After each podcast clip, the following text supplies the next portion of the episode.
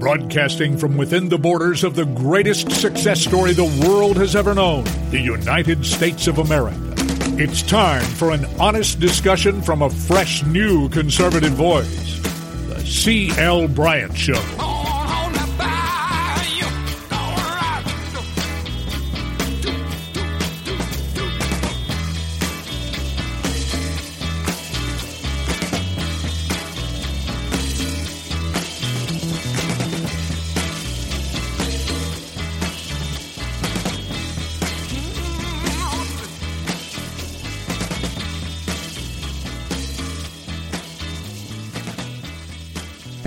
Welcome back.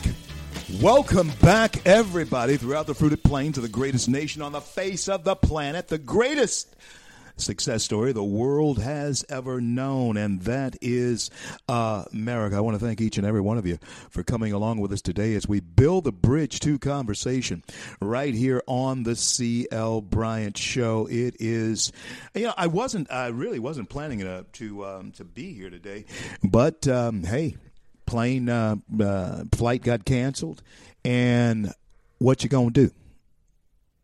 And uh, I, I don't know when the uh, when the plane's canceled, when you can't when you can't go when you can't go anywhere, you can't go anywhere. And so, uh, my good friends up there in West Virginia I'll have to see another time. Although, looks like I uh, got something else on the schedule uh, this morning from uh, out in Arizona. Be headed out there uh, perhaps next week, uh, and I don't think uh, we're going to see much snow in Phoenix. Although I guess we could. I guess we could. I would have never thought we'd see this kind of thing here in. I mean, there has been, of course, there's been snow in Shreveport, Louisiana, where I am right now, but not like this. And then there's something else coming in behind it tonight that may take out our power. Um, so I'm all prepared for that, but just the same, um, I just never thought it would happen.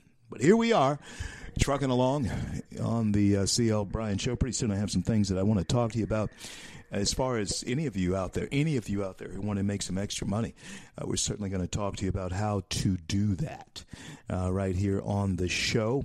And uh, in these troubled times, in these perilous times that we are all experiencing, regardless of who you are, where you are in this country, in these perilous times, you had better have uh, some type of outlet uh, that you can look to in order to sustain yourself if things go real bad. And one of the things uh, to do that will be a, a new form of um, doing business. Yeah.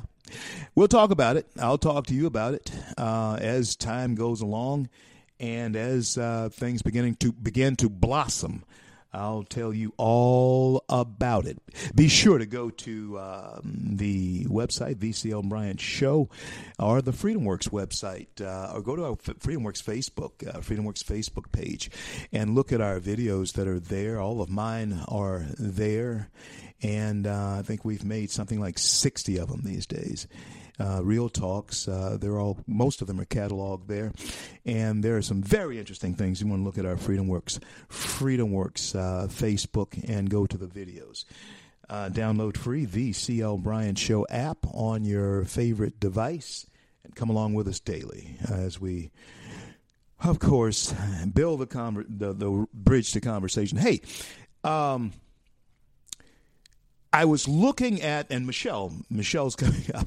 Michelle's going to come up um, at the top of the next hour. Michelle's my uh, right hand, has been with me since the very beginning. She's my executive producer, and she's going to be on with me at the top of the hour. Her flight to PBI, she was headed down to Palm Beach, uh, but it is canceled too out of Shreveport. Don't look like anything's moving or shaking out of Shreveport today.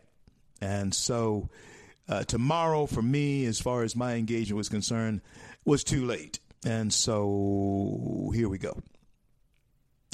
I was looking at this article uh, that says the NAACP is wanting to sue Democrat uh, Bennie Thompson, uh, is wanting to sue the president and Rudolph Giuliani, claiming they conspired to incite last month's riot at the Capitol, at the U.S. Capitol, right? Uh, working according to Thompson, Bennie G. Bennie G. Thompson. According to Bennie G., uh, the president, along with Giuliani, Italian Catholic American, uh, was working with the far right Proud Boys and the Oath Keepers. And they acted in concert to incite and then carry out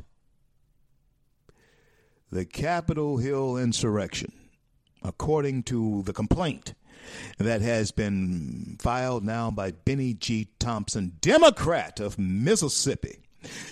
For a Southern boy, uh, Bennie G., you sure talk stupid. And you didn't talk at all about suing anybody burned down the black owned business of my friend up in Kenosha. Now, I tweeted that out a little bit earlier. I want to know who does he sue? Who, who does he sue? Who burned down his livelihood, the place that he depended on to feed his family. I can tell you this, folks, it was not burned down by the Klan or white supremacists. Do you know who burned his place down? It's people who look like him. They were black. They were black like him. That's who burned his place down. Who does he sue? I thought we were past this frivolous lawsuit stuff. And, and, and Bennie here has a lawsuit filed in district court in Washington. Uh, filed it uh, today on behalf of Thompson and other members of Congress, including Democrat uh, Bonnie Watson uh, Coleman and of New Jersey and Hank Johnson of Georgia who plan to join the litigation in the coming weeks, according to uh, news release sources um, announcing the suit. The NAACP is not a plaintiff, although the NAACP is, in fact, um, it was brought by their attorneys so they could get it done free. Yeah, I didn't have any money to go through anything so frivolous, and the NAACP needs the ink. Yeah, they need the they need the press coverage. And that's all this is. This is just press. And it will go nowhere. It's a waste of time and money. And the NAACP winds up paying the court cost because this is frivolous. There is no way in this world. And then again, I, I, I, I don't, I won't say that. I won't say that. There wasn't any way in the former world before we cross the line into Looney Tunes. You know, where Daffy and Pluto and all of them are. Are they Looney Tunes? Yeah. yeah. Bugs, you know, yeah, what's up? What's what's up, Doc? I mean, what's up with this? In the former world that we lived in, uh, this may have not ever been something that could have been taken legitimately.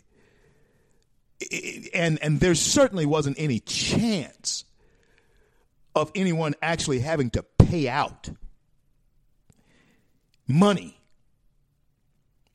if in fact uh, you know you violated this what they're citing is the ku klux klan act of 1817 what they're claiming is that Donald John Trump and Giuliani made false claims that the election was was stolen and uh, fomented a raid that interfered with Congress's constitutional duties. That's their claim. Uh, while the majority of Republicans in the Senate uh, abdicated their responsibilities to hold the president accountable, we must hold him accountable for the insurrection that he so blatantly planned. That's Thompson's lawsuit says. Now, keep in mind that uh, this is a split country. The lawsuit offers a new avenue for Democrats to hold Trump accountable for his role in the Capitol riot after Senate acquitted him of incitement of insurrection. At the end of this impeachment trial uh, this weekend, the suit seeks unspecified damages. Now, that's exactly what I wanted to know. What kind of damages? What type of, what are they trying to recover? Uh, their sanity is gone. So that's gone and they're just about to uh, make us lose our minds up in here. up in here. Yeah. And so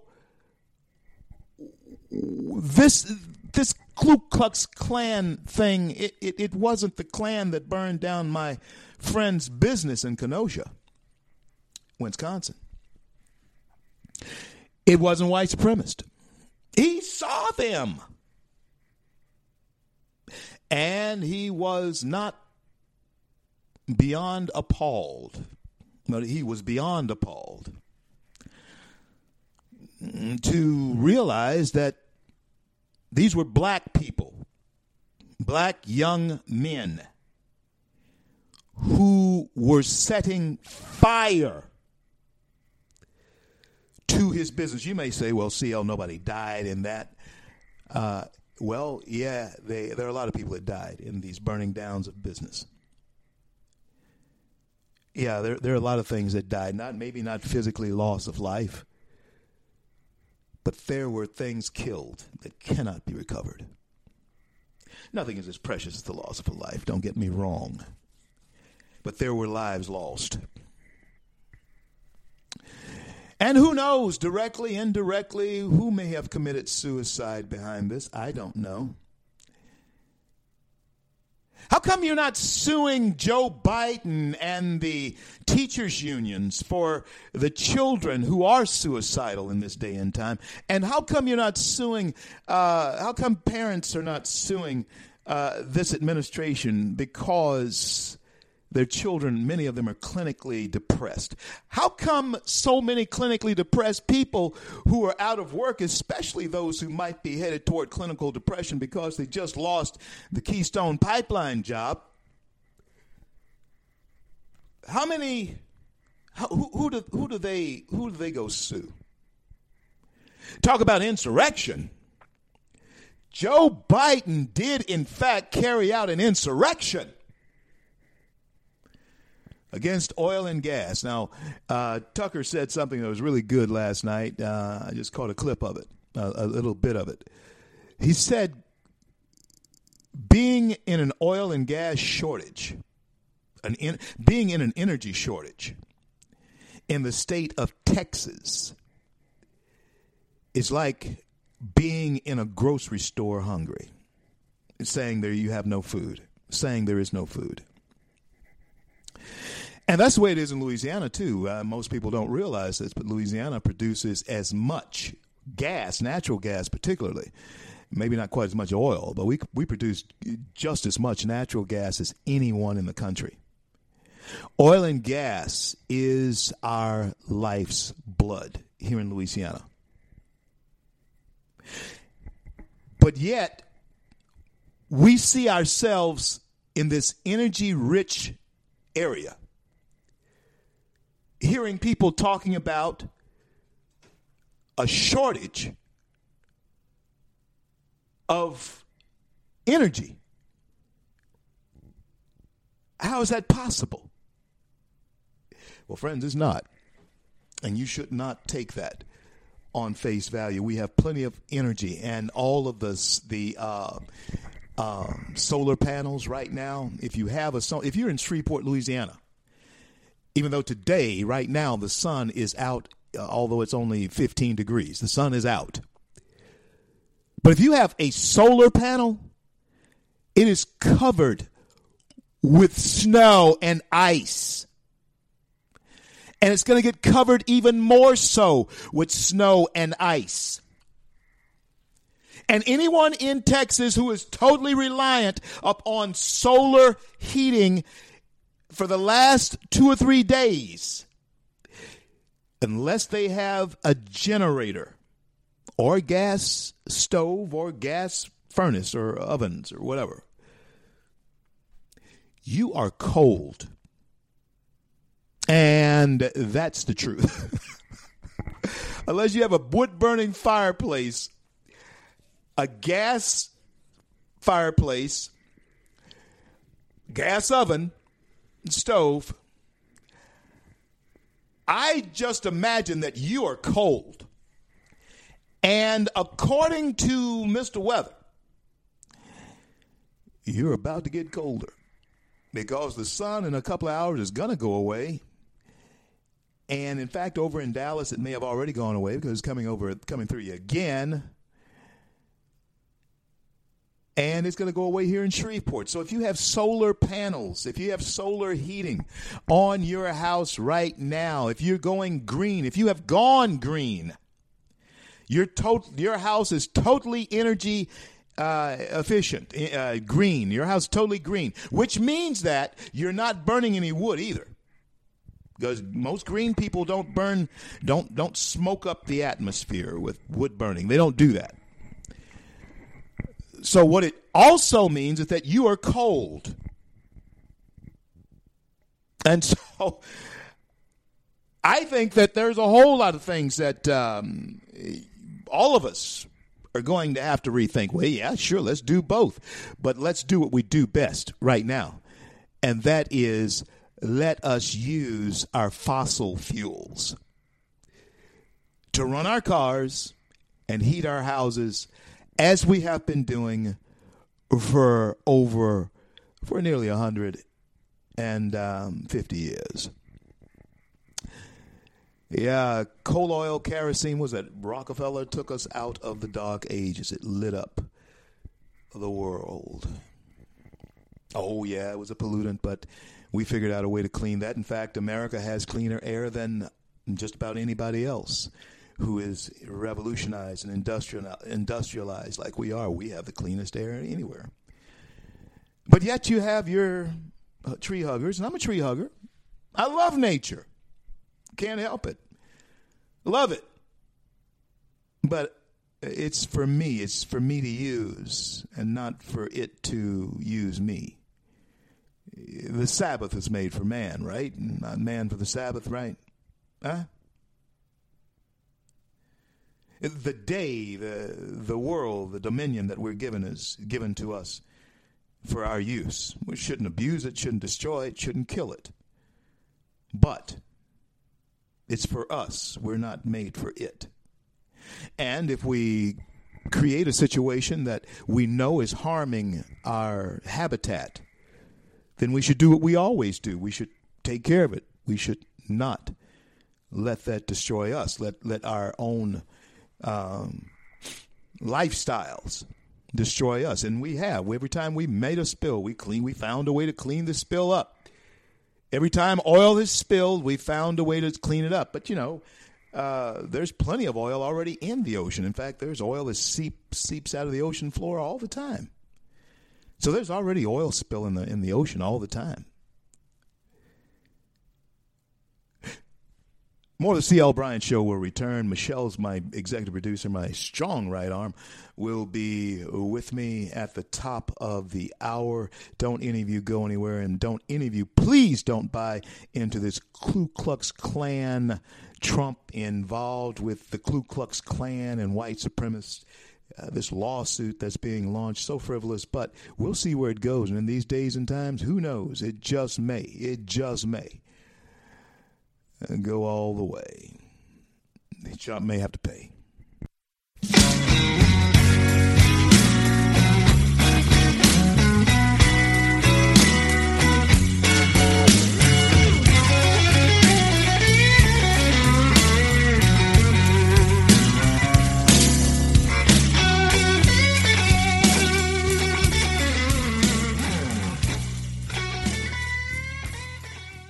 Red State Talk Radio is now available as a voice command on your Amazon Echo and Echo Dot by simply saying, Alexa, play Red State Talk Radio. Red State Talk Radio on TuneIn.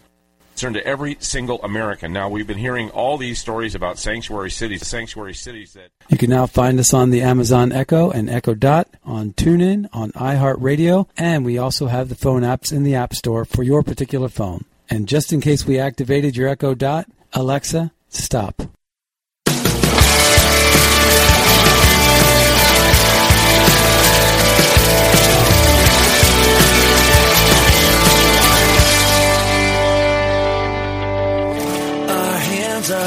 Lifted high.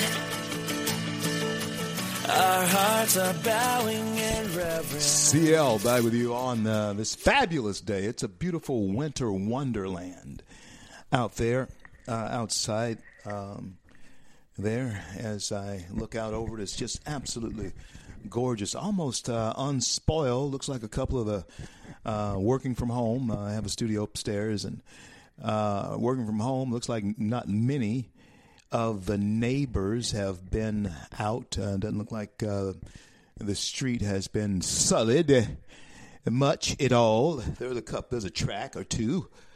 Uh, walking looks like people are out walking around. Kids are out throwing snowballs, as I can see in the distance there.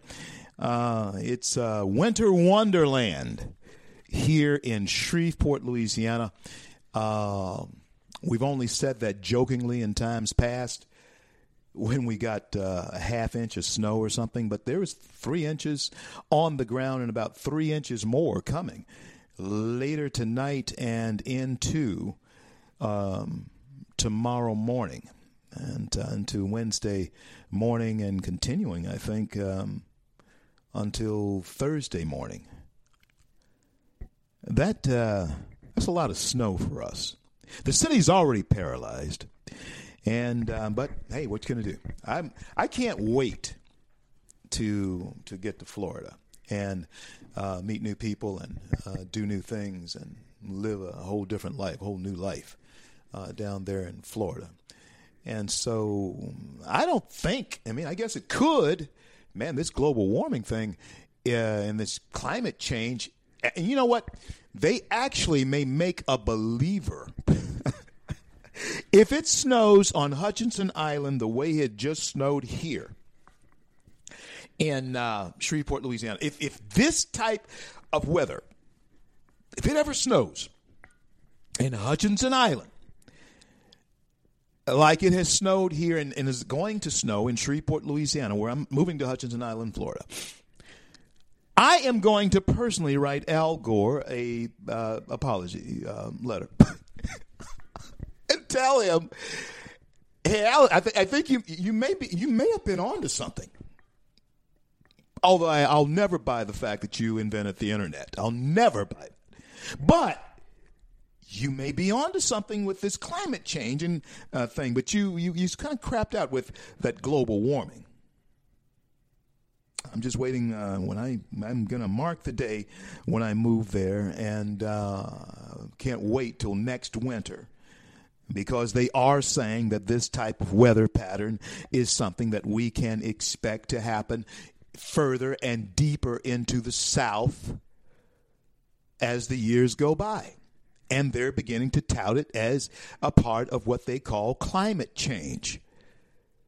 Well, if it still snows in the winter, even if it, it, it's Hutchinson Island, Florida, if it still if it still snows in the winter, and now and now I could see what you're saying. Climate change, if it came this type of thing in uh, oh May or June, around here in Shreveport or even Hutchinson Island, I I uh, I, I would be um, very you know, I, I, I have to call Al. I'd have to. I mean, I have to text or or, or not, I don't have his. I don't have his number, but I'd have to write him a, a letter or find some way. Michelle had to find some way to to get me to uh, to him to uh, apologize because he might be on something if this happens next winter down in Florida when I'll be there. If I if I'm hey, good Lord willing, yeah, I'll be right here with you on radio, but. Uh,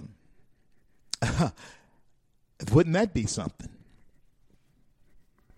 If Al Gore turned out to be right and we start getting snows in May or June in Florida, I would write the apology letter.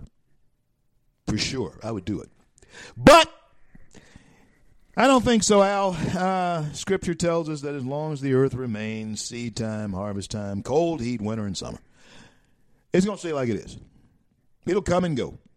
You can call it what you want, but it's going to come and go.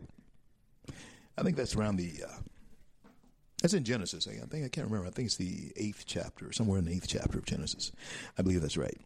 Hey, okay.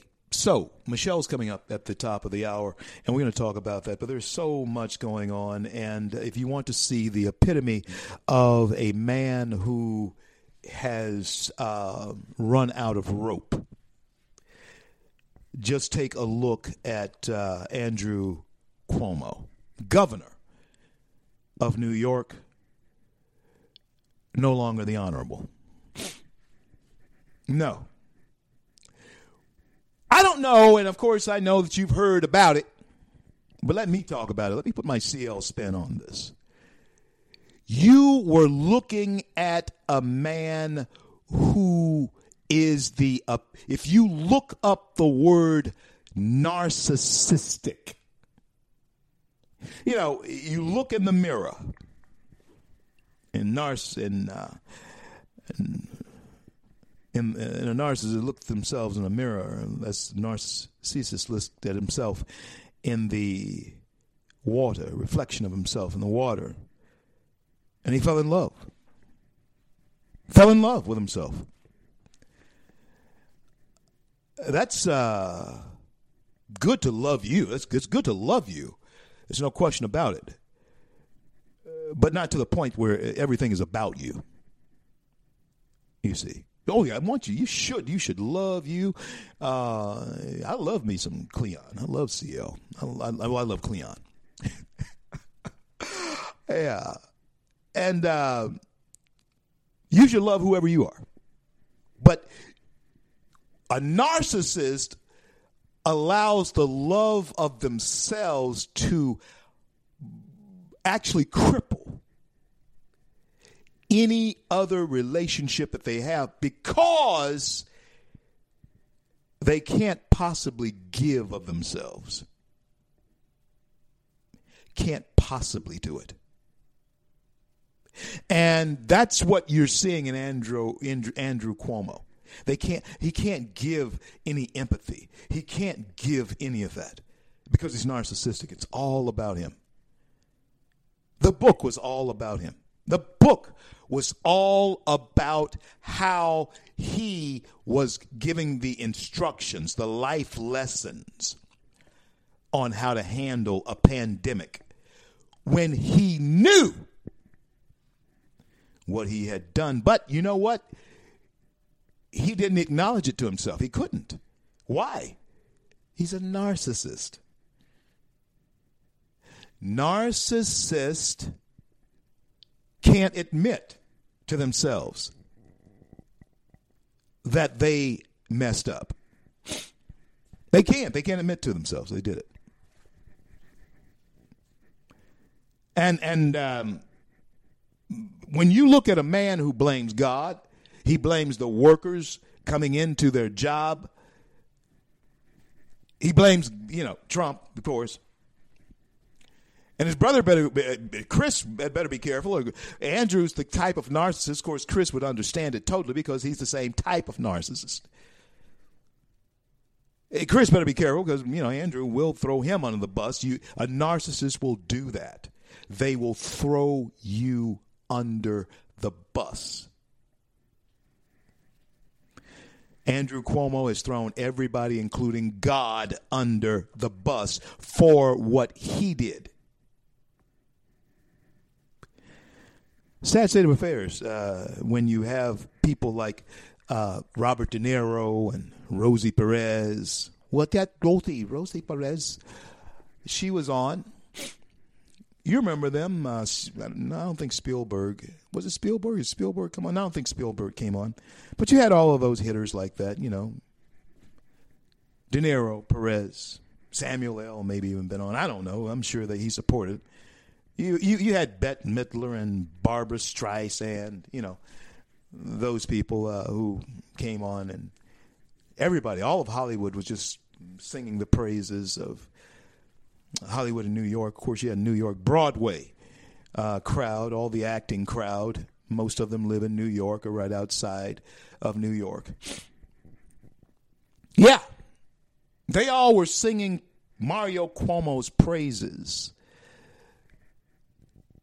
How great leadership he was. In fact, I know that they were trying to measure the drapes for the Oval Office for him. There's no question about it. Even I, well, I was still in uh, I was still in Denver when Cuomo was coming on. Uh, in fact, it was it was um, just a few weeks to go, and uh, we would I would have seen we would have seen him just about three weeks to go, and we would have seen him on television for the first time talking about the the pandemic. In fact, uh, it's amazing how the anniversary of all of that is coming about right now. It's coming about right now. And I think it's coming about just in the right time because it'll be coming about halfway, just about halfway, we'll, just about in March.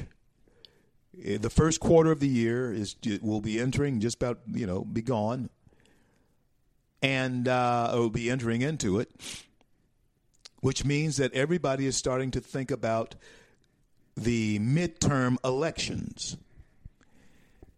Now, obviously, we as Republicans and as conservatives, this last go around, we let one get away from us for whatever reason, stolen, whatever, call call it whatever. We knew we knew that something bad was happening. We tried to uh, have our poll watchers there, but they were thwarted. That was lied about. They keep saying that black people. This is the this the, this the crazy thing. Black people, like this uh, Thompson from Mississippi. Black people have bought into the idea that somehow Joe Biden got 80 million votes, which is 15 million more votes than Barack Hussein Obama. And they're out defending this when the very nature of that statement they know can't possibly be true. But a part of this lawsuit that, that that's coming up here, and, and you know, Mario Cuomo, not Mario, but that's that's the father of uh, Andrew and Quit, Chris. But Andrew Cuomo would would jump on this bandwagon with them. And and so if if, if you have Andrew Cuomo, the NAACP, and people who are wanting to sue the president and Giuliani for inciting an insurrection at the Capitol, then,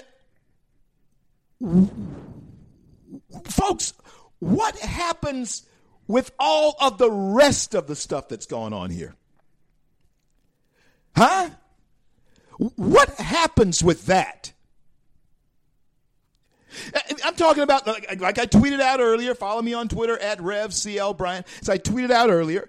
Uh, I have a friend in Kenosha, Wisconsin. Had a good business, storefront. Burned it down. And you know what? The, the, the strangest thing is, when you look back on it and everything, uh, you don't see those people anymore. You don't see, you don't hear about those people anymore. A lot of them were bussed in to do that. You don't hear about that anymore. When you bust somebody in, aren't you supporting an insurrection? When you when when when you bust people in and uh, for the sole purpose, you leave pallets of bricks, you leave gasoline there and and and and you are are, are talking about charging somebody with an insurrection? Are you kidding me? Are you kidding me? And so the hypocrisy knows no bounds, but you had better wake up. But I'm glad this is happening right now before the midterm elections because Republicans, you've had uh, Democrats, uh, Republicans, conservatives rather, uh, conservatives and Republicans. I'm saying this to you. You somehow it got away from you, got away from us. It was, I do believe it was stolen. That's not, that's not inaccurate information. The president was absolutely right. Anyone with common sense knows that this was stolen. But do you know why so many black legislators are going along with this story? It's because they were complicit in the theft of this race. They were complicit in the theft of this presidential race. And whatever you have been complicit in, you are going to defend. And that's what they're doing. That's why they're doing it. It's because they were complicit. There's just too much. Too much going on and too much debt that we're accumulating more and more and more of. Too much debt. We're nearly 30 trillion dollars in debt. And these clowns are suing and impeaching a former president over something that cannot possibly be viable. The impeachment was a waste of your time, and this lawsuit is a waste of breath. And friends, as I said to you just a few minutes, just a little bit ago, in these days and times, in this topsy turvy world, I would not be surprised if Donald John Trump winds up being uh, the loser in that lawsuit. Which, friends, I am telling you, him and Giuliani, I am telling you that. But the damages they're unspecified. They don't even they're not they're even saying what they want, except for the fact that they want to keep up the type of rabble that keeps your eyes off of what your eyes should be on and that's who is putting, and that is who's putting their hand in your pocket. That is who's knocking out your jobs, keeping your children out of school, even though the science says that it's safe. Hey, friends you better wake up. Pronto. Because right now, it does appear with Joe Biden in the White House, we are all on a slow boat to China. I'm CL. CL Bryant Show will return. Download free the CL Bryant Show app onto your favorite device. Follow us wherever you go. Hey, all the shows are there.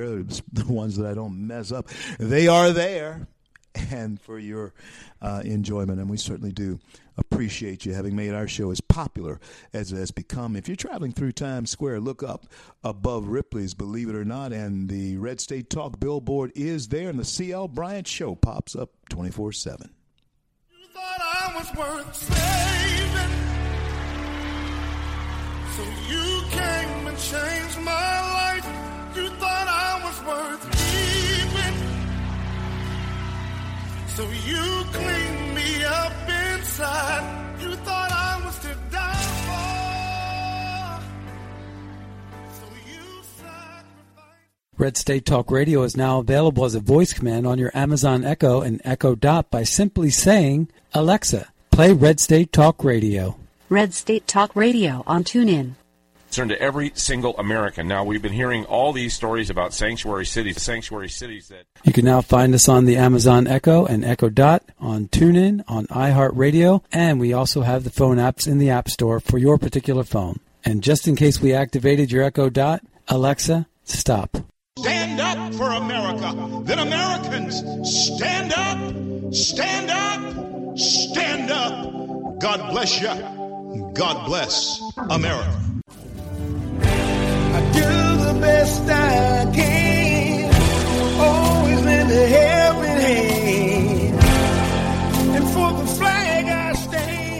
CL back with you on this fantastic day in the USA. It's a great day in uh, the USA, and so glad that you are here with me. Coming up at the top of the hour will be Michelle, uh, my um, executive producer.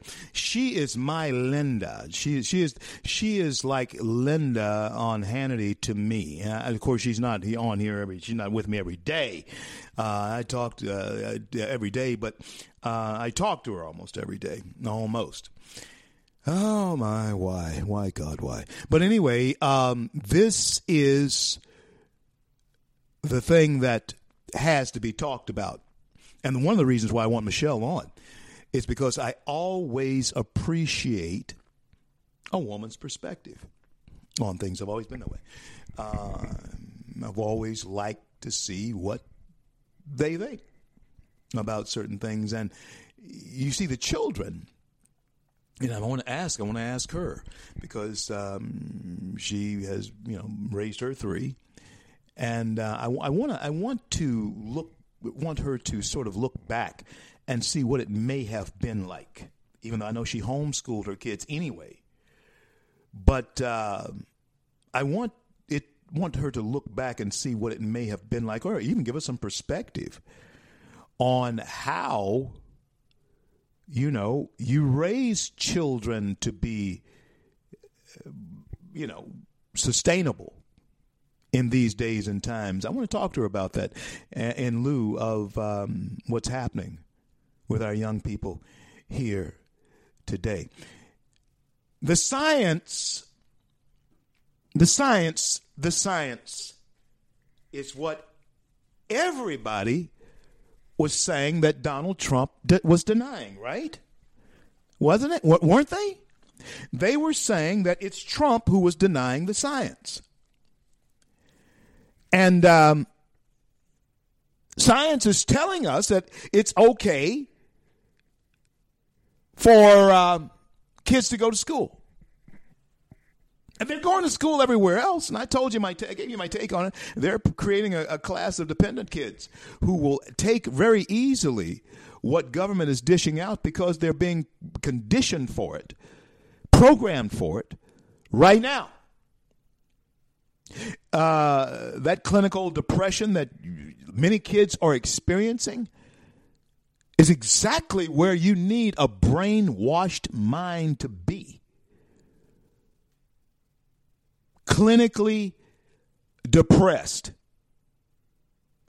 And our children in droves are becoming clinically depressed. One of the reasons why I really think that black folks have been so easily brainwashed by the Democrat uh, stuff does, in fact, have to do with uh, the type of things we have been fed since Reconstruction not slavery itself, but since Reconstruction. We weren't so depressed, well, not since Reconstruction, but since, uh, let's say, affirmative action. We have been clinically depressed as, as a group of people, black folks, since affirmative action back in the 70s, Nixon's 70s. We weren't depressed in the 60s, we were angry and we were activist and all that type thing. We were hopeful that a better day would come. We were hopeful that a better day would come. But we became clinically depressed after, I'm talking to black folks uh, as, as a group, and we were being fed a line of stuff every few years that actually kept us clinically depressed. You can't do it. You won't do it without, you just can't do it. And you poor thing, you just, that type of thing reinforces a depression. And when you get people not optimistic, not hopeful about their future, it's easier then, and Hitler can tell you this, Mussolini can tell you this, Stalin can tell you this. There's a mass brainwashing that can occur when you have a nation, a, seg- a large segment of a nation that is downhearted, downtrodden, hopeless. They're easily controlled. And they have your children, they have many of our children right now in that situation where they are absolutely feeling hopeless. Consider the child who's uh, thinking that maybe they will not be going back to school and being with their friends until September of this year. What does that mean for the summer? What does that mean? And so, uh, are the are, are pools going to open again? What does it mean? Are skating rinks open? Arcades? What does it mean? I know. Let's see. Where were we? Where were we? Um, I can't remember where we were. I th- yeah, I do know. We were in Georgia. We were in Atlanta, Georgia, and we were well, we were somewhere near Atlanta. And um, you know, my colleagues, many of them are very young, much younger than me, anyway. And hey, they uh, said to the uh, the more mature dude, "Hey, let's go to an arcade. See, how, let's go to an arcade. Have some, have some fun." And there was this arcade that served food. I mean, they had a restaurant, everything in there. They had these really, really neat games and so forth in there. And uh, what was I looking for? I was looking for a pinball machine. Of course, um, back in the day, I was wizard pinball. But everything is so high tech now. Even the basketball shooting is high tech stuff now. And so the point is this everything, my friends, is changing in ways for our children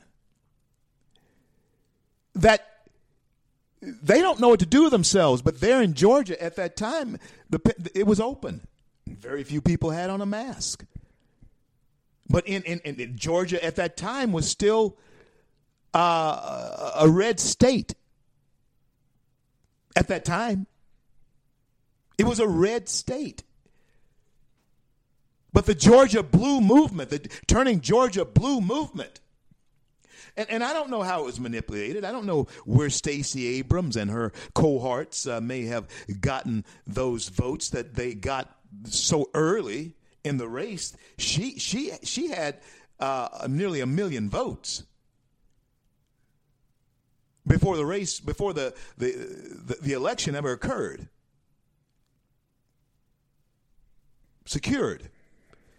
She had a whole bunch of votes. I don't, know, I don't think it was a million. I, I, can't remember how many it was. I mean, re, resent, retake that, take that back. I'm not really sure if it was a million, but she uh, had those secured before the vote was ever taken. Georgia was red at the time that I was there going to that arcade with my colleagues from FreedomWorks, where kids were gathering. What are kids going to do? What are parents going to do who have kids, small kids? You know, I, I look back um, on Matthew 24 often. I never really understood what it meant until now when the scripture says, Woe unto a woman who is giving suck in those days. Yeah. Woe to women who have children in those days. I never really understood why that would be. I guess it would be hard to feed them or whatever if it was such famine and so forth going on. But we're not seeing so much the famine going on, and then a case, and in some cases maybe so, as we're seeing the human tragedy of isolation. That's what's affecting so many of our Americans, and, and that is what's plowing the ground for uh, this brainwashing that uh, evidently is being put in place for our children and you. Oh, yeah, and, and you too. Don't you dare think that they don't have you in mind. It'll just seep into you as it has seeped into our culture. It will just seep into you because, as uh, Charles Spurgeon would say, it's not so much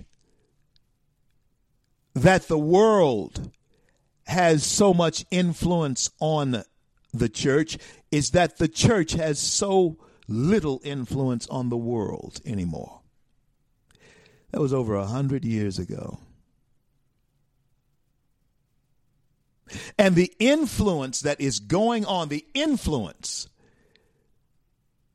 that the world is having upon all of us, the, the, the world that we live in, even Christian folks, is so profound that it has actually changed our whole existence in this country as we watch it happen. There are some of us who push back, and who, some of us who are dedicated to pushing back, and will continue to push back, and will never do anything but push back. There will never be retreat as far as that's concerned. No. You sounded up the trumpet that will never sound retreat. We will never retreat in this battle. But it is a battle that's not for the faint of heart. I was to be in um, North Carolina. Uh, and I'm going to talk a little bit about that on the other side of the break. Uh, HB1 is um, one that we must fight. We, we, we cannot uh, go along without fighting this HB1 bill. It will change uh, campaign finance laws and um, in ways that may not be as beneficial as, as that may sound in a good in, in a way that seems good, right? now, it, will change things that are very that will be bad. I'll talk about it toward the end of the show when I come back. When I come back after the break, uh, Michelle will be with me, and she and I are going to carry um, talk about a myriad of things. Uh, it's always a hoot when we get together. So, don't go anywhere. You're listening to the C.L. Bryant Show, coast to coast, border to border, throughout the fruited plains of uh, America and around the globe over the largest talk platform, Red State uh, Talk. If you're traveling through Times Square, look up above Ripley's Believe It or Not, and the Red State Talk billboard is there. And the CL Bryant Show uh, pops up there 24 7 every hour, and the CL Bryant and old CL's face is looking right back at you. I'll be right back.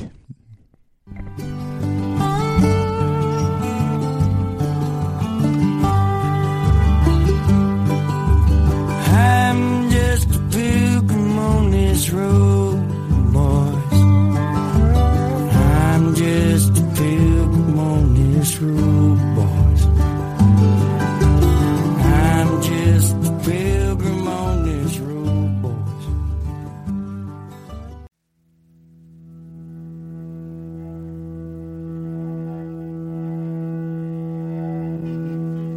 Broadcasting from within the borders of the greatest success story the world has ever known, the United States of America.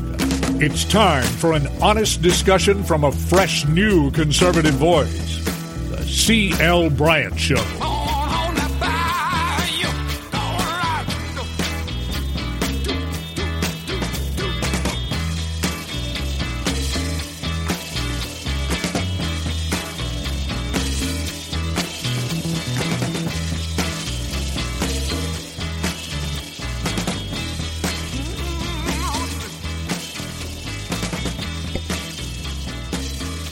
Welcome, welcome back, everybody, throughout the fruited plains of the greatest nation on the face of the planet.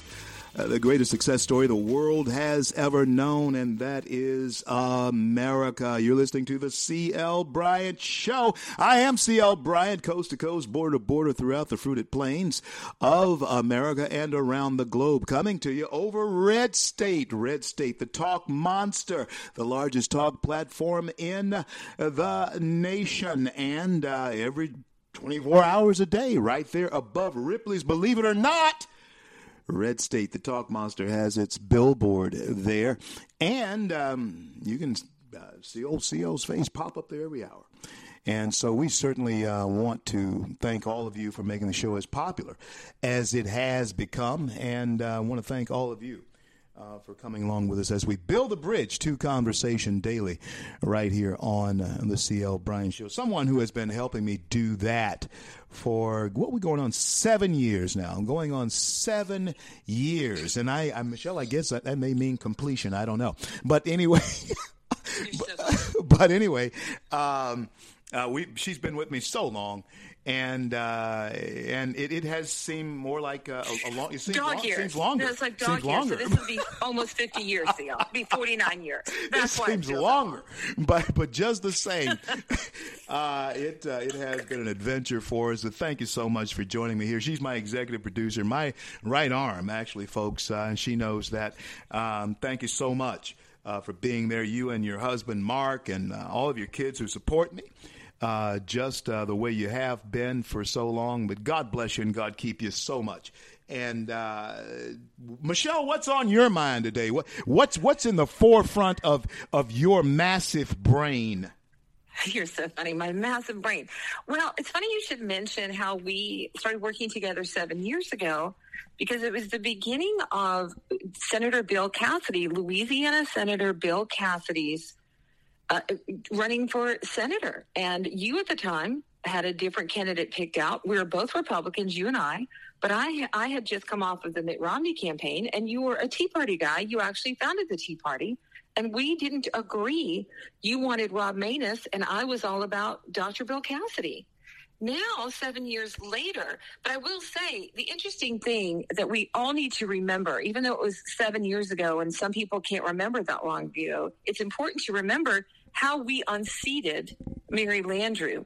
And for those that don't live in Louisiana, they were uh, the Landrieu family owned New Orleans and corruption in Louisiana politics, and it was impossible to get rid of her. But CL, starting on the air at that time, is very influential in our state, and he was able to get the Republican Party to unite.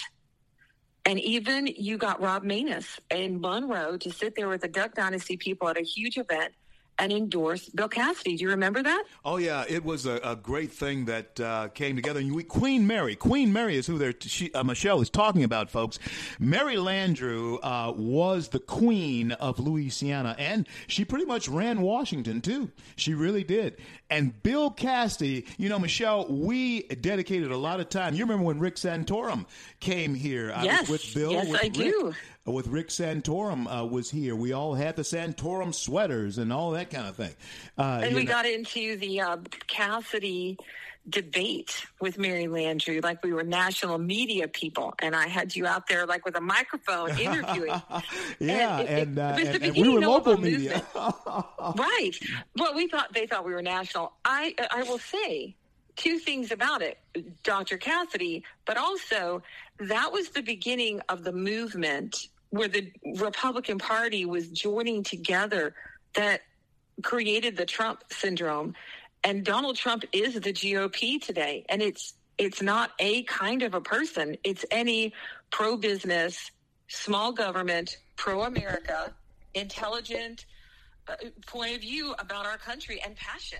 And uh, it's interesting because that excitement and energy that was around that campaign, and we did the unthinkable by getting Bill Cassidy elected, is how we won in 16.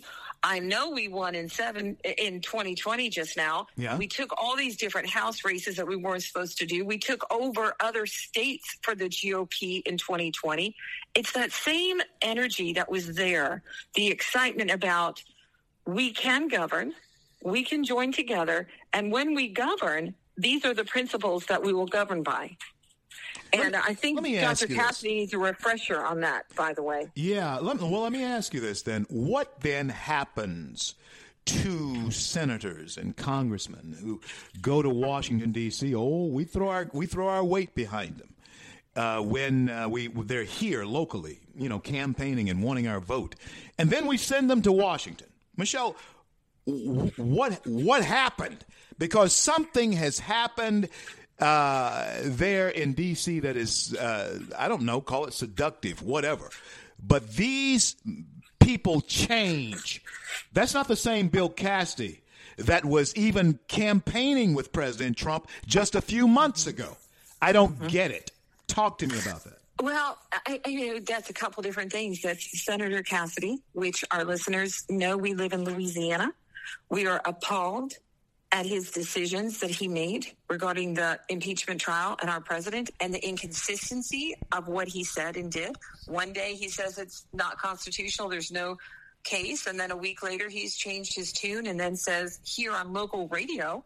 So that's the other thing in our own hometown, saying on a local radio show right after his little vote that he had to vote his conscience that he's a Christian. Well, we're all Christians and we don't all agree with his point of view. But I think what happens is what the president was talking about, about the swamp. You know, we have in Louisiana, we have term limits. And we actually owe term limits on the state level to former Senator David Cass, um, David Vitter. David Cassidy, yeah, from the Partridge family. You, did you know that David Vitter, SCL, when he was a state senator, was the one who instituted um, term limits for Louisiana? As you recall, I was on the Vitter campaign team. I, yeah, I knew David. And you know that you and I would be in Baton Rouge right now if David had been the governor. Oh, I know. Like he, he was incredible, but he saw the need for term limits. And you have Republicans and Democrats alike. They go, "Oh no, you can't do that." I've had freshman congressmen say to me, "So you know, a term for a congressman is only two years."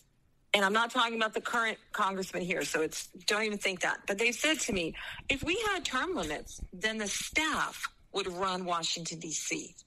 And they think that's the reason not to ask for term limits. Because if you're a freshman and you're new, you don't know the ropes and you're already running for reelection.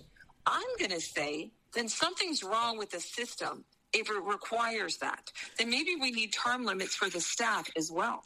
You know what, Because- uh, Michelle? That is something that we have talked about uh, as well because having uh, being going up there often, and I do know that in order to talk to a congressman, you do go through the staffers. There's no question about that.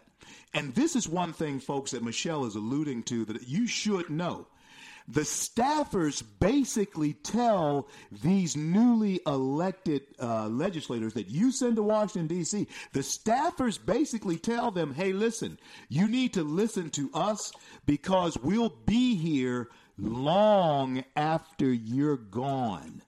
So It's a famous statement of theirs. Exactly. Exactly. And so they, the, the, the, you basically sell out to your staffers in order to have any type of ha- harmony in your office on Capitol Hill. Michelle, you're right. There's something There's wrong so with the system. parliamentary procedures, and well, you, it isn't like that. So, in other words, we want to sell these baskets of apples for ten dollars. So, for my constituents, and like, no, no, no, you don't understand how it's done here. You have to make deals and say the re- price is this, and you really do that, and then you end up with two dollars, and then they buy into that because they think, well, I don't know any better, and this person knows more than me. Right. This The old boy from Mississippi, even down there in Louisiana in the swamps people. and we need to have more influence over our elected officials than the staff and the lobbyists. Absolutely. And the big money donors. Think about it, Michelle. We send people there to D.C. who come out of the swamps of Louisiana and the bayous of Mississippi and all those kind of places. And they get up there with these. Uh, I mean, re- I mean, you- we talk about city slickers. Girl, let me tell you something. There are city slickers in Washington D.C. that you and I have never even thought about. Uh, you know, and, and when you send an old country boy up there with good intention there, and I'm not saying that Dr. Cassidy's not exposed. Yeah. Dr. Cassidy's definitely not a country I'm not boy. saying I'm not saying that, but I am saying that Bill has fallen into the same trap as anyone who would be as naive as a country boy from the swamps. He really Well, when. Donald Trump, who was a master of business in New York City, no matter what people think of New York City, to be a master of business there and for 30 and 40 years taking on bureaucrats and Democrats and, and uh, uh, you know people that put obstacles to any kind of business development. Are you kidding me? And he kicked their butts for him to say, for him to be played by these people. But it has to do with you know, good intentions. People need to take out that movie, Mr. Smith Goes to Washington, and watch it and watch it. And remember, it is not too late for the citizens, the people who went out and voted, because soon they're going to take away our right to vote and just decide it on their own. Like text in if what you feel. The control of America is what this is about, and it's coming for our freedom. Not us to be vigilantes with guns in the street. I don't condone that. You know that. I'm a totally a pacifist, but I Yeah. don't deny people's rights to defend themselves. I love the police. I think that Dr. Cassidy, now a couple interesting things about him that I always liked is that he was a physician, but he worked in a, a public health hospital in Baton Rouge. And for our listeners that don't understand, Louisiana is one of the poorest states in the nation. And we always say something which is going to offend people. Thank God for Mississippi. Because when we're not last, then there's Mississippi. And so we have real problems oh, in our state that Republicans need to tackle. And when you, and I would, I saw Dr. Cassidy as a very compassionate, honest, truthful man. And there is no logic to why he voted that way. It isn't like a math problem, one plus one equals two. The facts were here, he saw them, he wasn't biased. That's not true. There were no facts to substantiate this. Absolutely. All. And you know what, Michelle? This this comes into play yesterday. I mentioned this yesterday uh, on the show. Cassidy was elected to represent the will of the people, not his own personal principles or views. He is there as a voice for Louisiana. Bill, out of his own mouth, said he didn't vote the way Louisianians wanted him to vote. He voted the way he wanted to vote. That's not that's not why we sent him there. We sent him there to represent the will of his constituents, and that's us. And Bill, I, I have told you before, I'm telling you again. And, and, and man, we have we're we're still friends, but I am totally disappointed in what you have done and your constituents, and we've shown it through the Republican committee, uh, are very disappointed in what you have done. Wish you hadn't done it, but you did, and so we had to tell you about it. So there it is, and uh, and, and unfortunately, you know what, Michelle, this is something that can't be taken back. Well, there's a lot of conversations about it though, that need to take place. One about the representation. Everyone should know that that's what these men and women are there for, is to, as a voice for all the body collectively. And sadly, even people on our side don't ever like to have conversations. I'm not above having a conversation with Bill Cassidy about why did he choose to do that. Oh, I But want he to have needed it. to I want him on. Bring him on. Bring Bill on the show. Bring Bill on the show. And and tell him We're this. Tell him this. We are not going to try and crucify him. It won't be we won't be pitted again. I just want him to explain on the air, coast to coast, border to border, what was in his what wa- I'm not going to even ask it like that. But I am going to ask it like Right, that. because What were you thinking? What were you thinking? voted. Well, he should have said, I'm going to say no because I'm voting no, but my heart says yes because I think he's guilty, but voted no. Or said, my constituents want me to vote no, but I'm going against them because of my own conscience and voting yes. Yeah. But he didn't do that. And that's what he needs. You have to own things when you do them. There has to be a why. And well, definitely, we'll ask him that and understand why he's doing that. But sadly for you and I, we know him personally, but we can also see another agenda. We're not new or naive to the games of political enemies that even are within our own party. If there's nothing, if we learn nothing else about this election day, was that the leftists are not just in the Democrat Party. They leftists reach across the aisles to the Marxist elitist, and I don't mean just with money, because there's very many millionaire Trump supporters. That's a fact. But it's the people who join with the leftists that just want control, that they would trade away the American way of life and constitution just so that they can remain in control of the game. And you know how you know who they are? Look what's happening in D.C. If Bill Cassidy, Dr. Cassidy, gets an appointment by this president, then we've already talked about it on this show to say that's why he did what he did. Yeah. But regardless, we're going to hold him accountable today, tomorrow, the next day. We'll still be friends. Oh, yeah. I'm not going to be opposed to be friends. He's a very nice person, but we're not going to be. We won't be played with. What was stolen from us November 3rd was our innocence and our trust. And our trust has been betrayed. And when you have things that happen like transpired with Senator Bill Cassidy of the great state of Louisiana, when you have it, it actually begins to reinforce the betrayal and that we felt on that day. You see, Bill, and you see, Bill, you should know this. I know all doctors usually have these psychology uh, these psychology classes. It works on the psyche of people when they are betrayed. And, and that's exactly the way the Republican Party of Louisiana feels, uh, the, the constituents that you represent of Louisiana, that's the way we feel. You've got to come on and talk about this, and we'll be a fair forum for you to talk about it. And hey, there's nothing like a coming to Jesus meeting, Bill. People forgive folks who say, I was wrong. So Yeah, think about I it. I agree with you. Well, and sadly, a, a local city councilman decides to come out and say that Bill Cassidy was right and that he had courage. And when you read, so it's a, a social media post, so that you know that's not always the absolute truth. But the ironic thing about that social media post, the only people who like it are leftists, and I refuse to call them liberals. So just so you know, a liberal is not what you see here. Yeah, you and I are basically today. liberals. We're, we're, we're liberals. You and I are liberals. More Yeah, we're liberals, in the, in the. Jeffersonian, The in the Jeffersonian yes. uh, uh, aspect of it. You and I are classic liberals, and Yes. uh, but the liberals that they uh, talk about, m- my friends at FreedomWorks, we're liberals. Uh, you know, I mean, the classic liberals that, that you and go to freedomworks.org. Where we don't try to harness people and try to Yeah. tell them what to hold them underwater until they repent. You It's- know, yeah, it's in the name. Freedom works. Be you.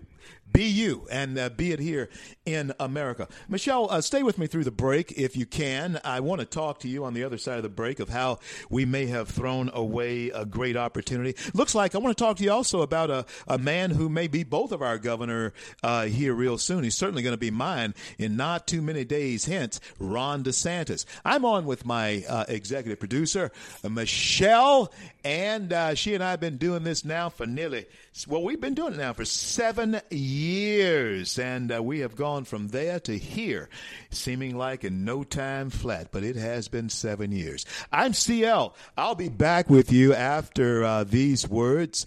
And uh, hey, folks, if you don't get both hours of the CL Bryant Show, be sure to download free the CL Bryant Show app. Go to our website, theclbryantshow.com, and of course, uh, go to FreedomWorks uh, Facebook page. Go to videos and look at all of the videos that we have done and put out. Many of mine are there. Uh, man, we are killing it over there, and uh, some of them are 50, 60, 80,000, 100,000. I even have one for one point some million uh, views there on our FreedomWorks page. Uh, the largest grassroots organization in the nation. We boast 6 million activists on the ground. Become a part of the movement to build, mobilize, and educate the largest grassroots movement in the country. I'm CL. I'll be right back.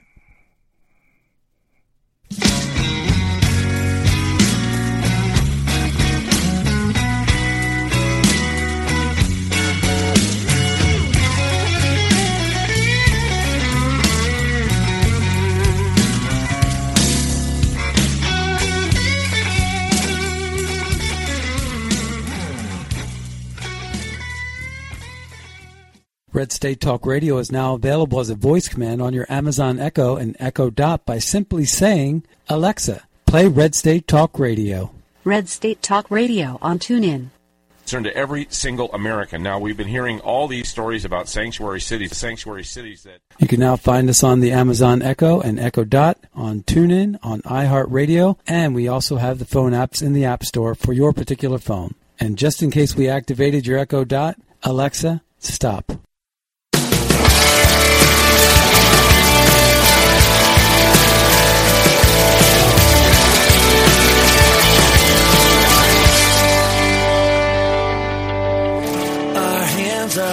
Lifted high.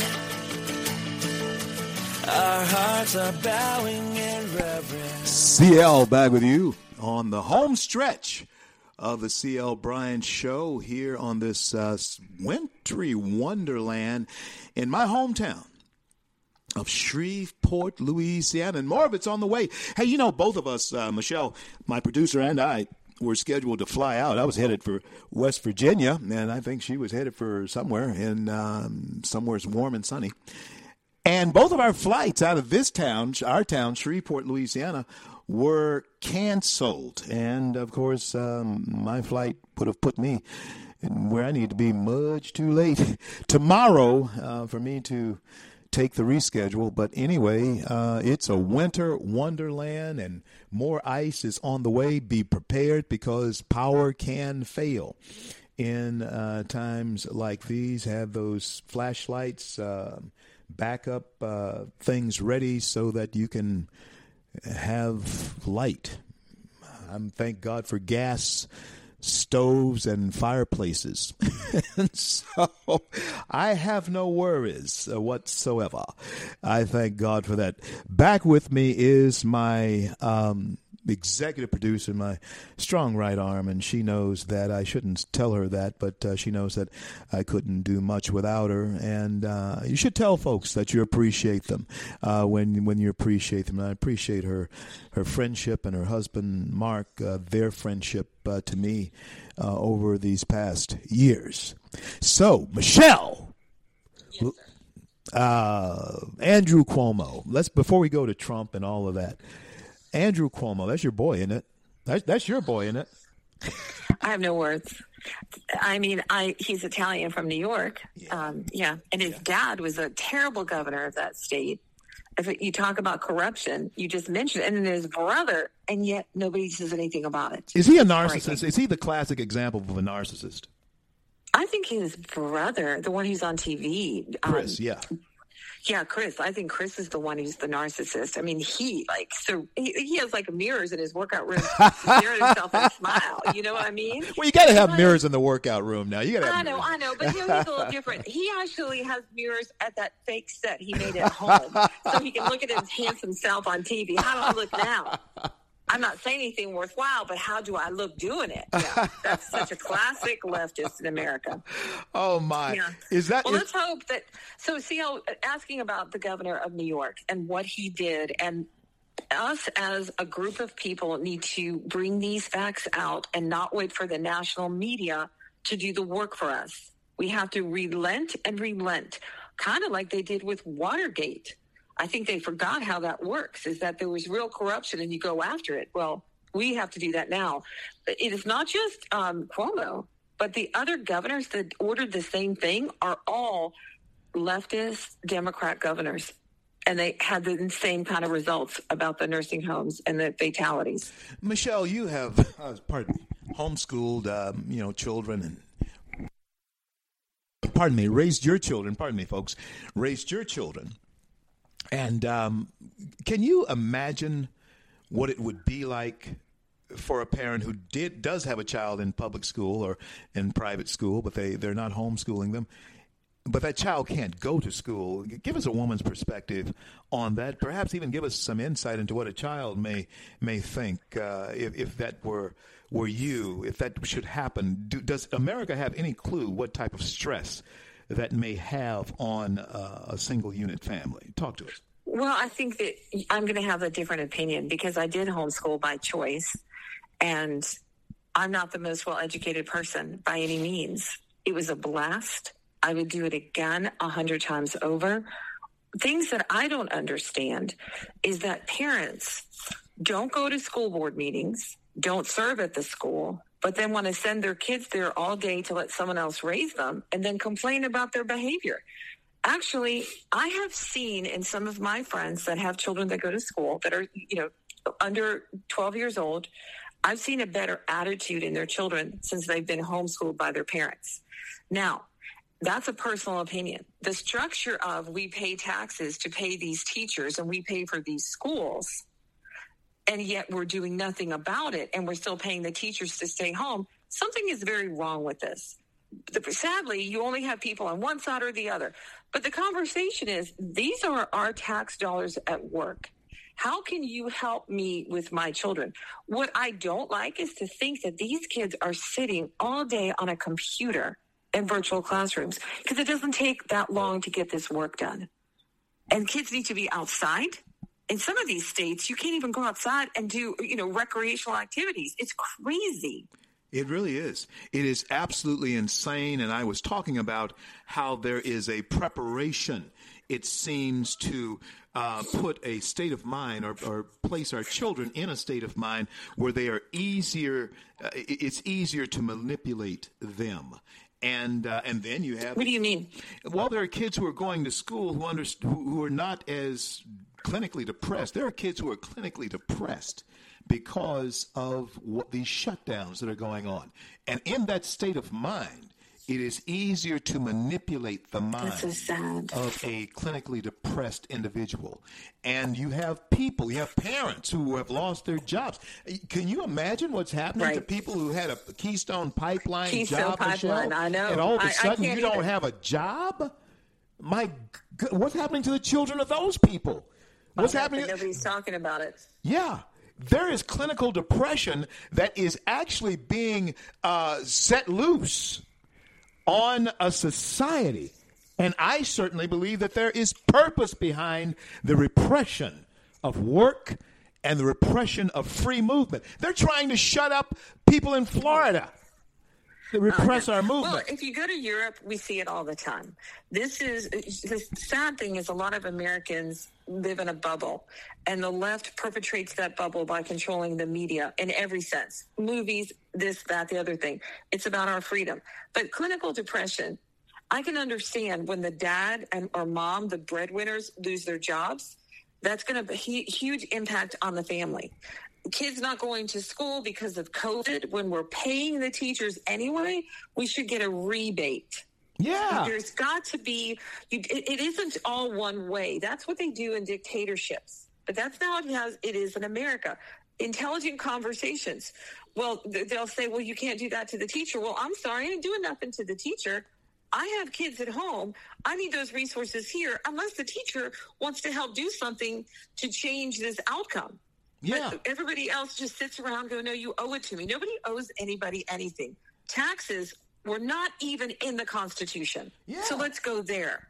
Our, yeah, no, our founding fathers got upset over penny taxes. they got upset over that. Think of what they do today. Well, they would blow their mind. They would blow their minds what kind of taxes uh, we are paying. Michelle, uh, you hear Biden and you hear the Democrats talking about the science this, the science that, the science, the science. But the science says that it's okay for kids to go to school.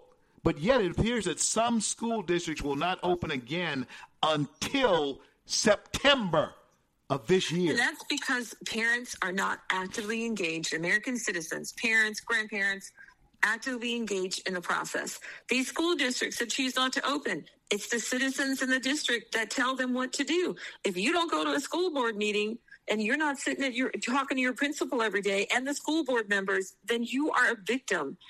Americans were never meant to be victims of the government. The government was supposed to be for and by the people. But when the people don't show up, then they complain that the government has turned into a leftist, uh, you know, controlling entity. We have no one to blame but ourselves. The good news, CL, I know and believe that there are more people around this country that agree with us. Not just the 75 plus million that voted for my president, Donald Trump. But the rest of the people that thought that we were making and exaggerating, they can see with these executive orders, they can see Dr. Fauci was one of their people. Now they don't agree with him. It's insanity, and people are waking up by the droves. People who have been silent all this time are reaching out all the time. How do I get involved? What can I do? So eh, I'm actually optimistic. This has been a wake up call. And you were talking about Ron DeSantis. And you were you making jokes about him running for president? No, I, hey, you know, Ron and I go way back to when he first ran for uh, Congress there and uh, out of Florida. You know, I introduced him uh, to a crowd of people there. Glenn, we was at a Glenn Beck event where I was speaking. Uh, and uh, we were, as FreedomWorks was introducing Ron DeSantis uh, to some people down there, we were through, through behind him. And so I do believe that the president has had pretty much his fill of um, the presidency. I think he's ready to be a king maker now, and I think Ron DeSantis will probably be uh, the heir apparent that Trump will uh, anoint. Uh, and so uh, that's just me right now, and I think there might be others, many others actually, Well, I that like may that feel idea the same though, way. Mm-hmm. because the things that we've learned about politics is uh, being the president is a job. In case people forget that, Yeah. that's why Madonna can't just go be president tomorrow. And having executive experience, that's why a businessman is a good president because they have decision making experience. Right. You delegate as president and you decision make. Right. Now, Ron DeSantis as governor has been an excellent governor and a decision maker and had the grit. You know who it reminds me of?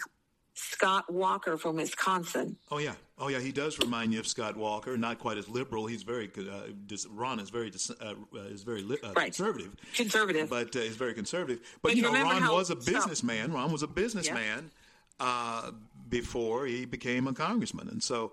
Uh, well, even while he was a congressman, and so uh, he has the same attributes. Wasn't he in the military too? Uh, I can't remember. I can't remember if Ron has a military background or not. Uh, but I do know this: he would be a very good heir apparent to the president, I and agree. I'd like to see him come. I'd like to, I, since I'll be living in Florida primarily. Uh, I'd certainly like to have the governor as president. Oh, I, I agree. Well, I learned The that. um, yeah, yeah, that'd be yeah, good. as a president, a governor, because they have executive experience and yeah. And, and the cool thing about it is, I never feel like he's running for president. Sadly, there's people in our acquaintance that every time they think of what to wear today, it's because they're thinking of running for president in 2024. You know, people, Rand Paul. I'm going to say, I don't want Rand Paul to be president, but what is interesting to me is going back to reflecting on our seven years together. I never would have thought seven years ago that I would agree with Rand Paul the way that I do now. Yeah, It shocks me. It's amazing uh, how libertarian ideas are beginning to reform themselves uh, now, and and it's a perfect time for that to happen. Well, Michelle, I want to thank you so much for being on with me here today. It is always uh, good talking to you and bringing that perspective. I'm going to give you the last uh, few minutes of this segment to say what's on your mind. Go ahead and rant, woman. Two things. Ron DeSantis was in the military. He uh, was a naval officer and he was a, a JAG in the Navy. So he's everything. He's like if you were going to draw a person, it's him. And now what's going to happen is we have to clean up our party so that we all adhere to the platform of our party. You know, anybody who says, well, I'm a Republican, but I think like a Democrat, well, then you ain't no Republican. And I'm not a narrow minded person, CL. But it's time that we all agree on what it means to be a Republican and get with the program. And uh, I think we have a lot of good things to look forward to in the future, and we need to focus on them. If I have 10 seconds to ask you, it's Black History Month. How do you feel about Black History Month? Well, Carter G. Woodson, as you know, uh, the founder of Black History uh, Month, never intended for uh, this to be a national time of remembering and dredging up uh, past pains or anything. He just wanted a day where, like St. Patrick's Day or Knights of Columbus Day or, you know, whatever, you know, we wanted to be like that. And he felt as though black people should fit into the fabric of Americans of America the same way as any other Americans have done. You know, Yom Kippur, whatever. You know, and uh, but just celebrate it. But what we have done with Black History Month is turned it into a national time for Black folks to dredge up the pains of the past, not uh, necessarily to um, uh, embrace the uh, possibilities of the future. And so, uh, if we ought to have a Black History Day, a Black History Day, that'd be fantastic. Like, like I just said, Knights of like uh, Columbus Day or or St. Patty's Day or whatever day it is. Uh, that's the way it should be done. And instead of us being mascots of the um, left the way we have been, and for them to puff out their chest and say, "See, what this is what we do for have done for you know these little mascots that we have here." Black folks, it's time for us to think differently and be transformed. Let's renew our minds. That's that's all we should do. Thanks for asking, kid. You're welcome. I think people need to hear that. Yeah. I think that that's a perspective. I, I always learn something when I ask you questions because there's conservative black Republicans that don't know the things that you do about it and that insight that you're not mascots, but that the intention of this was not to separate us out in groups, but that you all would blend so that we, and I'm only second generation American, so I, I don't have no white privilege card. So I didn't even call me white until lately. You know what I'm saying? I used to be, you know, so whatever. But, um, Oh my! Hey, listen. Uh, always good to talk to you. Take care of you. Take care of you. Take Mark, care of Mark. Tell the girls and uh, your son I said hello. John, I said hello, and uh, I will um, I'll be talking to you real soon. I'll talk to you in the morning, if not later. Yes, exactly. Okay, and uh, if I see you first, I won't see you. Bye. oh, so that uh, was Michelle and uh, my executive producer and always good to hear a woman's perspective. And, and man, let me tell you something.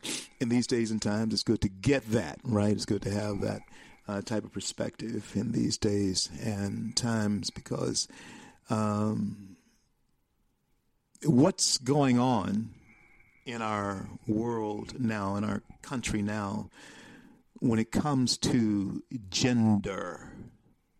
Oh, and I want you to hear me. When it comes to gender, what's going on now in this country is actually an assault against womanhood.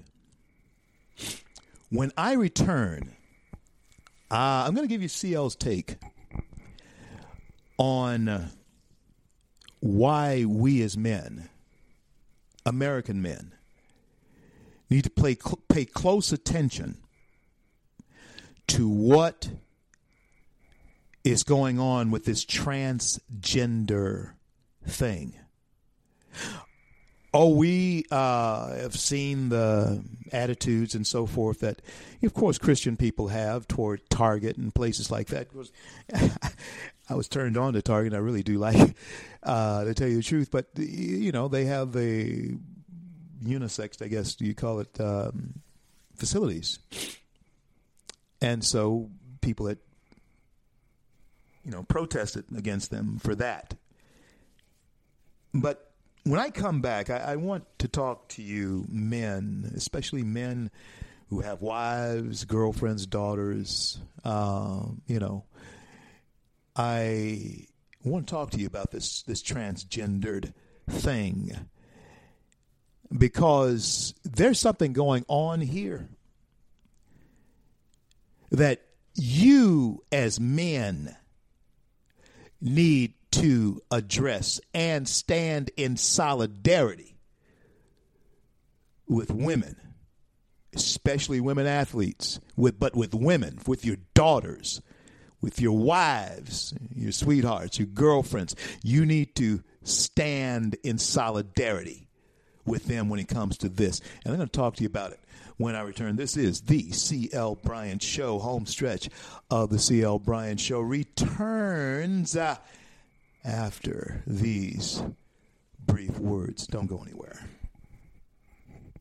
You thought I was worth saving. So you came and changed my life. You thought I was worth keeping. So you cleaned me up inside. You thought I was to die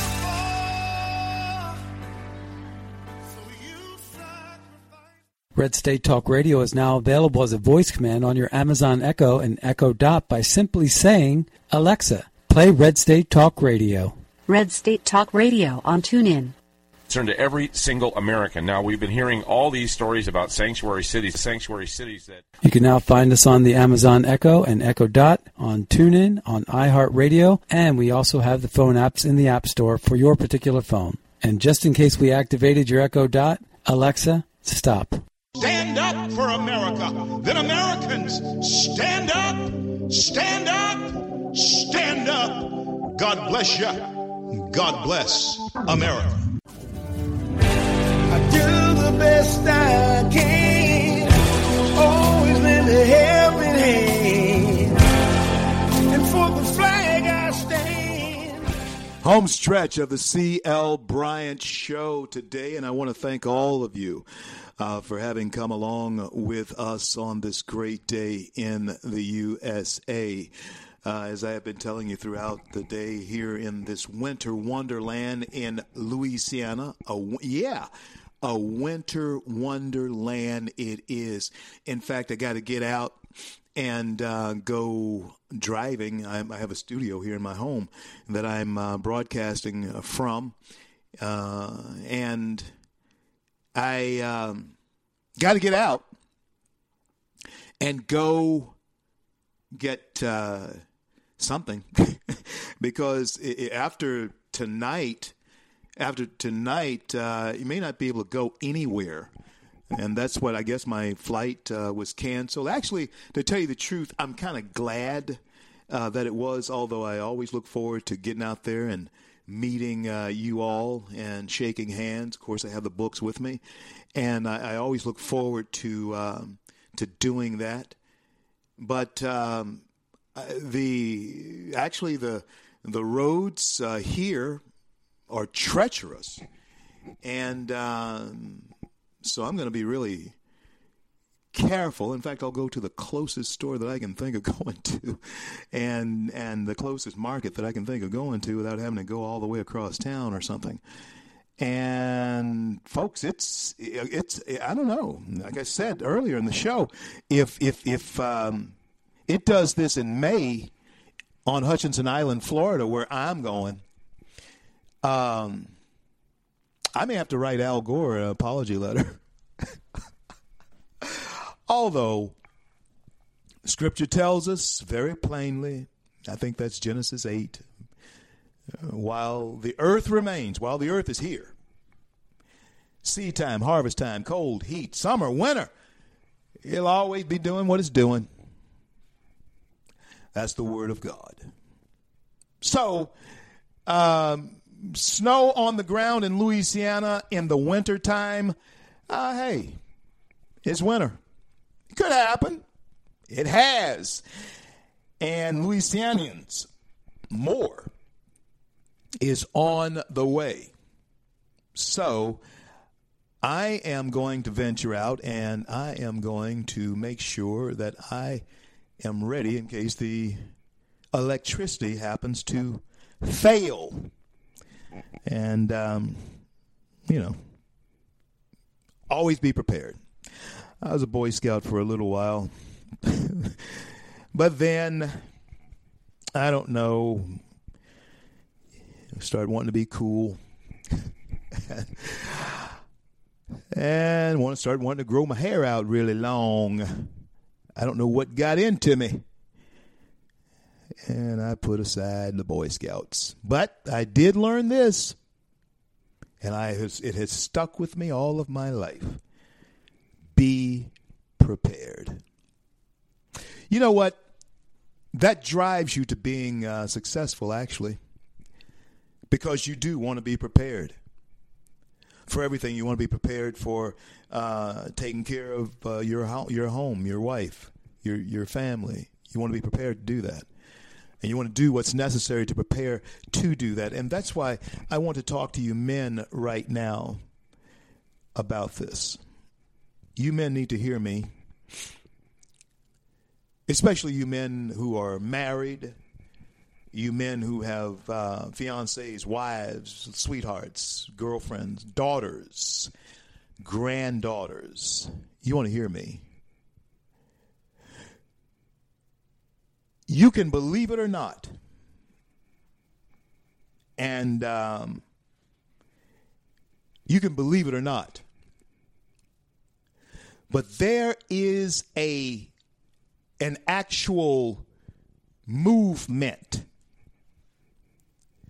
to make women actually especially women athletes third class citizens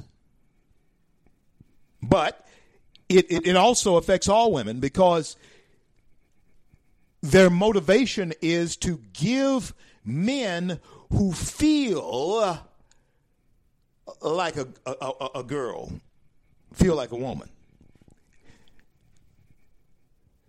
They want to give them just because they feel like a woman equal access to everything feminine. Now, listen, I want you to hear me, men.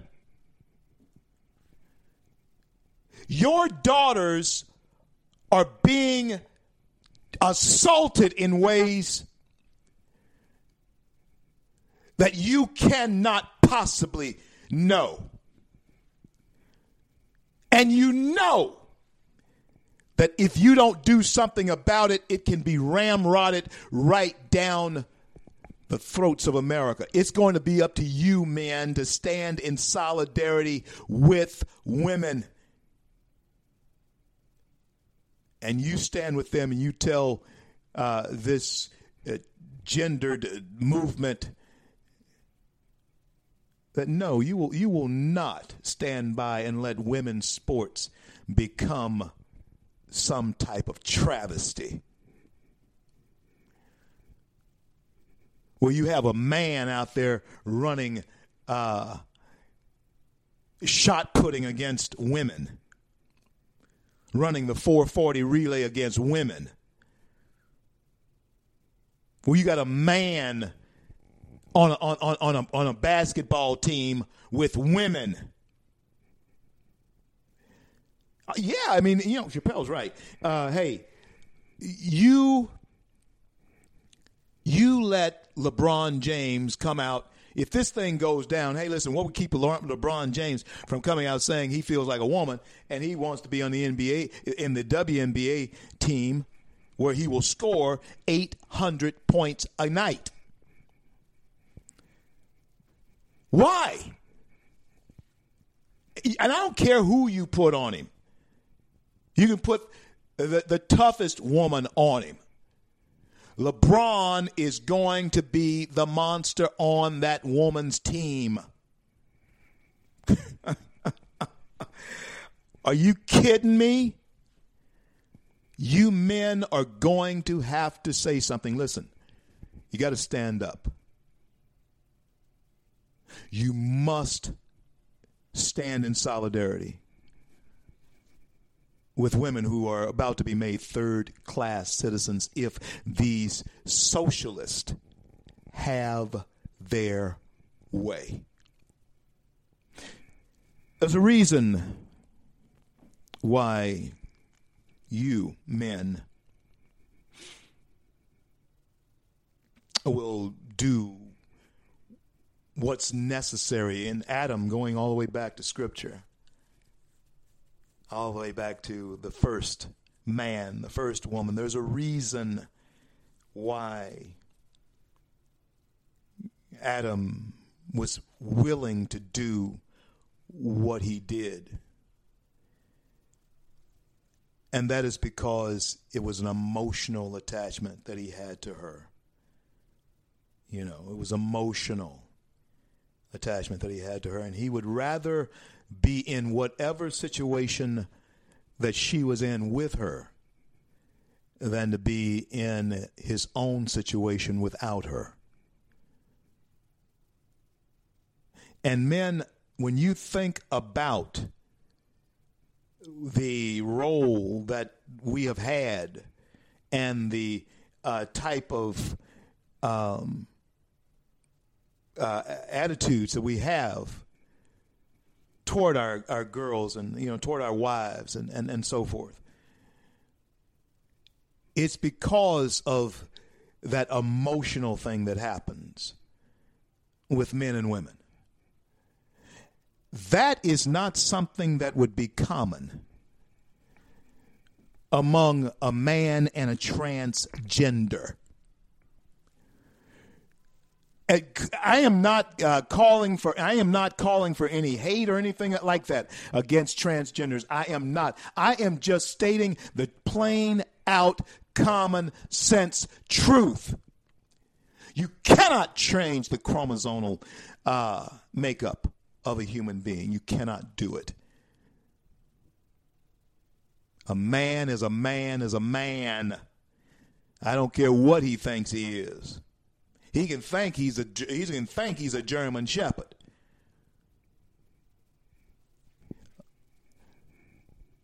But a man is a man is a man, and a woman is a woman. I have nothing against uh, women being uh, whatever they want to be.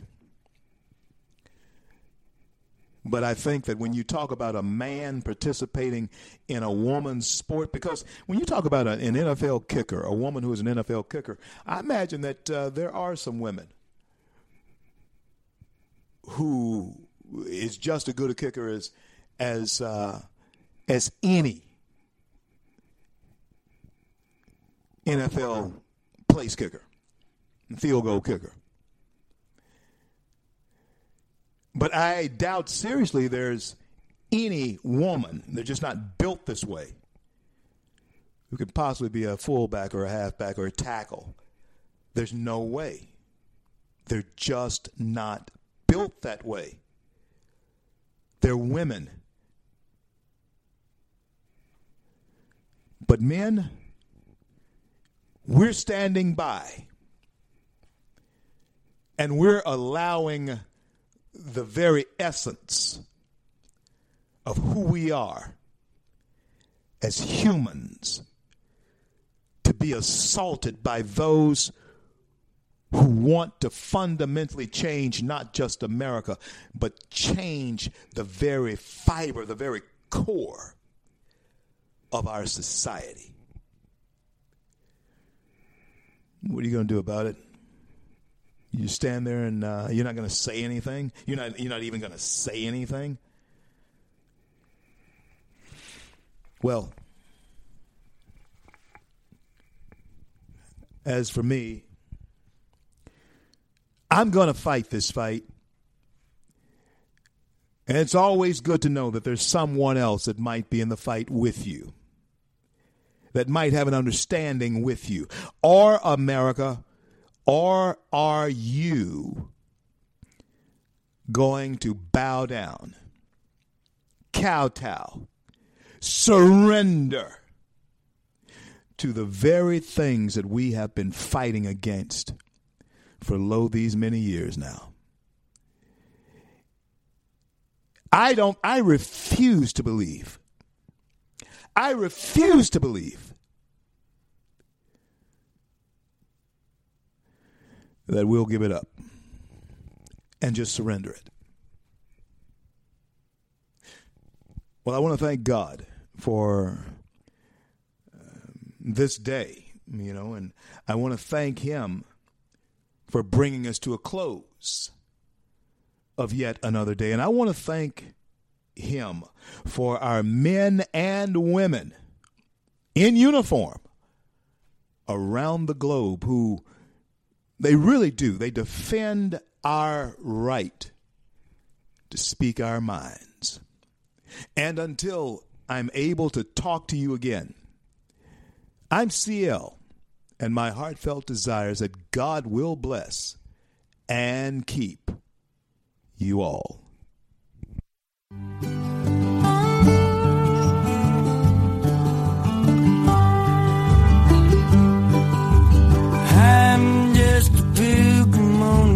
road.